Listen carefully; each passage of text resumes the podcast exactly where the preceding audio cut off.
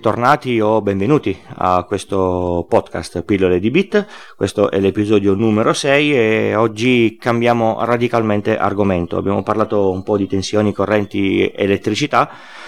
Adesso parliamo di quello che in effetti forse è un po' più attinente al titolo perché si parla di bit.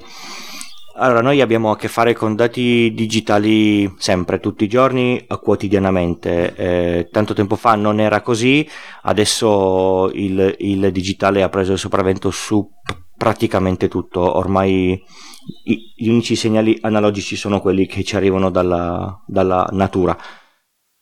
Cos'è un segnale digitale? È un qualche cosa che è memorizzato dentro, dentro delle, delle celle e ha del valore discreto dove vediamo noi i, i dati digi, digitali, il contachilometri dell'auto memorizza da qualche parte quanti chilometri abbiamo, abbiamo fatto. Sul telefonino ci arrivano le mail, tutto quello che è all'interno del telefono è digi, digitale. Eh, la stessa cosa vale sui documenti sul PC che siano salvati nel cloud, che siano salvati sul vostro PC, si parla sempre di dati in digitale, eccetera, eccetera. Persino per esempio quando vedete il, um, il titolo della stazione radio sul sistema R- RDS della vostra autoradio in macchina, il, il segnale che arriva alla, alla, macchina è in FM, quindi è modulato in analogico, però il contenuto di quella parte lì è comunque in, in, in digitale, quindi es- es- espresso in, in bit. Cos'è un bit? Un bit non è altro che un'informazione, un'informazione che può prendere solo due valori, o è 0 o è 1. Normalmente c'è tensione, è 1, non c'è tensione, è 0. Poi che il livello di tensione sia eh, 5 volt, 12 volt piuttosto che 3,3 o 0,2, se il sistema che rileva che legge il bit lo capisce, sa esattamente come, come interpretare questo, questo segnale. Quindi da questo si deduce che tutto quello che è digitale ragiona in base 2. Noi contiamo in base 10, quindi una, abbiamo 10 cifre diverse che si combinano per fare dei, dei numeri dai più piccoli ai, ai, più grandi. Il computer, lavorando in base 2, ha solo lo 0 e l'1 per avere dei dati strutturati bisogna organizzare questi 0 e 1 e quindi si, si è pensato di costruire un, un, insieme di bit che si chiama byte che è composto da 8 bit.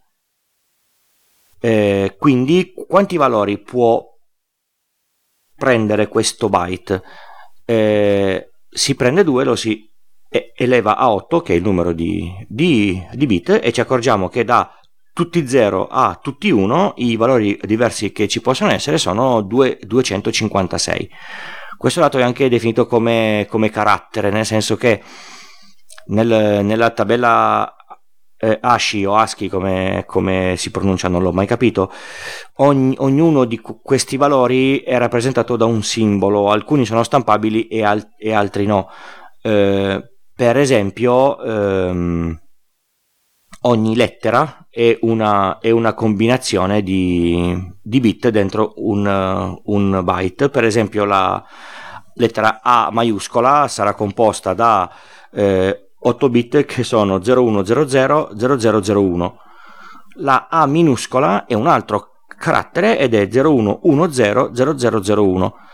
Cosa vuol dire questo? Che all'interno degli 8 bit, variando il contenuto, si ottengono eh, dei, mm, dei, caratteri dif- differenti.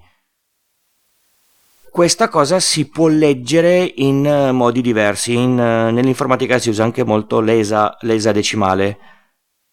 Praticamente se noi eh, divi- dividiamo il byte che è 8 bit in due, abbiamo due piccoli gruppi da 4 bit. 4 bit eh, possono prendere 16 valori ed ecco qua che spunta l'esa, l'esadecimale. Non so se avete mai, mai visto. Windows ha terminato con un errore 0x042F. Eh, 005 o un errore simile. Cosa vuol dire 0x? Che quel numero lì è espresso in decimale, quindi ogni singola cifra può variare da 0 a F, quindi dopo il 9 c'è A, B, C, D, E, F, dopodiché si, si comincia da 1, 0, che ovviamente non sarà 10 ma sarà, ma sarà eh, 16. Questo eh, serve perché bisognava organizzare i dati in, in, qualche modo all'interno del computer, visto che si parla di digitale, la cosa deve essere gestita in maniera molto strutturata e il byte è il dato strutturato minimo che abbiamo, perché 0 e 1 da soli non, non, non valgono niente come si può fare per fare alcuni, alcuni test? Andate sulla, sulla, wiki, cercate ASCII, A-S-C-I-I, e avete una, una bella tabella eh, con tutti questi caratteri. Vi aprite il blocco note, tenete premuto il tasto Alt e digitate una serie di numeri, i tre numeri da 0 a 256 del carattere che, che, che volete guardare. E in effetti vedete che con la vostra tastiera e digitando questi numeri potete fare tutti i, i caratteri anche se non sono messi sulla vostra tastiera perché per esempio la tastiera in italiano non ha le parentesi graffe. Ci sono i codici per aprire e chiudere le, le, le, le parentesi graffe Volete vedere come è fatto un file in esadecimale, quindi non capire assolutamente niente? Vi scaricate un editor di, di, di testo che lo permetta, per esempio per, uh, per Windows c'è gratuito e è molto potente che può sostituire blocco note nel 100% dei casi Notepad++. Abilitate il plugin Hex Editor e aprite un file qualunque e vedrete eh, tutta la parte in in esadecimale, quindi come il computer vede sul file e per, vi accorgete che per l'umano non, non, si, non si, capisce niente. Ma ora che, abbiamo il byte dobbiamo capire come sono i, i, multipli. Ragioniamo in potenze di 2, quindi non in potenze di 10. I multipli sono 2 alla, alla decima, quindi 1024. Che cosa vuol dire questo? Che un kilobyte è 1024 byte. Abbiamo quindi visto che un kilobyte sono 1024 byte, quindi un megabyte sono 1024 kilobyte, quindi kilobyte, pardon. Quindi sono 1.448.576 byte e così a salire il gigabyte sarà 1024 megabyte, eccetera, eccetera. Quindi eh, così a occhio quando parlate di un gigabyte, un gigabyte non è un miliardo di byte, ma è molti di più perché è un miliardo e 73 milioni, quindi non è poco più di un, di un, di un miliardo.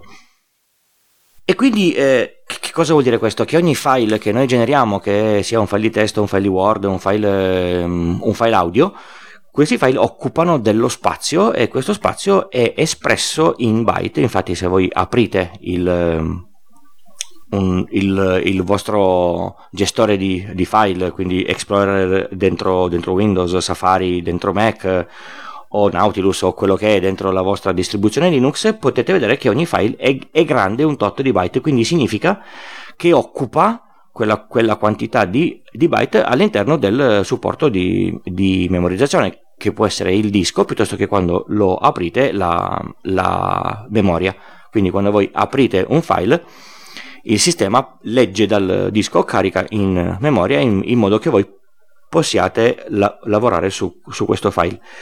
È ovvio che non tutti i file sono leggibili come un file di, di testo perché per, per, esempio un'immagine è composta anch'essa da byte ma non è intellegibile perché contiene le informazioni dei singoli pixel di, di colore che leggerli in modo nativo è assolutamente inutile. Ci va un sistema che è il visualizzatore di immagini che vi farà vedere eh, esattamente quello che c'è scritto nei byte ma come i vostri occhi gradiscono di più tutto quello che c'è in digitale è sempre memorizzato in questo modo, tranne rarissimi casi su rarissimi sistemi operativi, per esempio la S400 ha una parte di codifica a, a 7 bit. Ci sono dei metodi diversi per dare il valore ai singoli bit all'interno di un byte a partire da destra piuttosto che da, che da, che da sinistra, ma si scende un po' troppo nel, nel, nel dettaglio. Spero di essere stato abbastanza chiaro e spero che questa cosa mm, si, si fissi bene mm, nel, nel, vostro modo di vedere il computer perché su questo si basano poi tutte le prossime puntate si basa quello che è l'informatica da, dal livello più basso al livello più alto. Ci si ragiona tutto in byte. La trasmissione dati essenzialmente in bit ma per altri, per altri motivi vi ringrazio per avermi ascoltato anche in questa sesta puntata, vi saluto, vi lascio i contatti del podcast, il sito che è pilloledibit.wordpress.com dove potete lasciare anche i, i, commenti sotto i singoli post. Mi trovate su Twitter a pilloledibit, potete mandarmi una mail a pilloledibit.gmail.com potete iscrivervi se non l'avete già fatto al, al, feed direttamente dal sito o su iTunes e se usate iTunes e volete lasciare una recensione è cosa gradita tutti i crediti del, dell'audio, dei tool, eccetera, li trovate tutti quanti sul, sul sito. Grazie per l'ascolto e alla prossima puntata.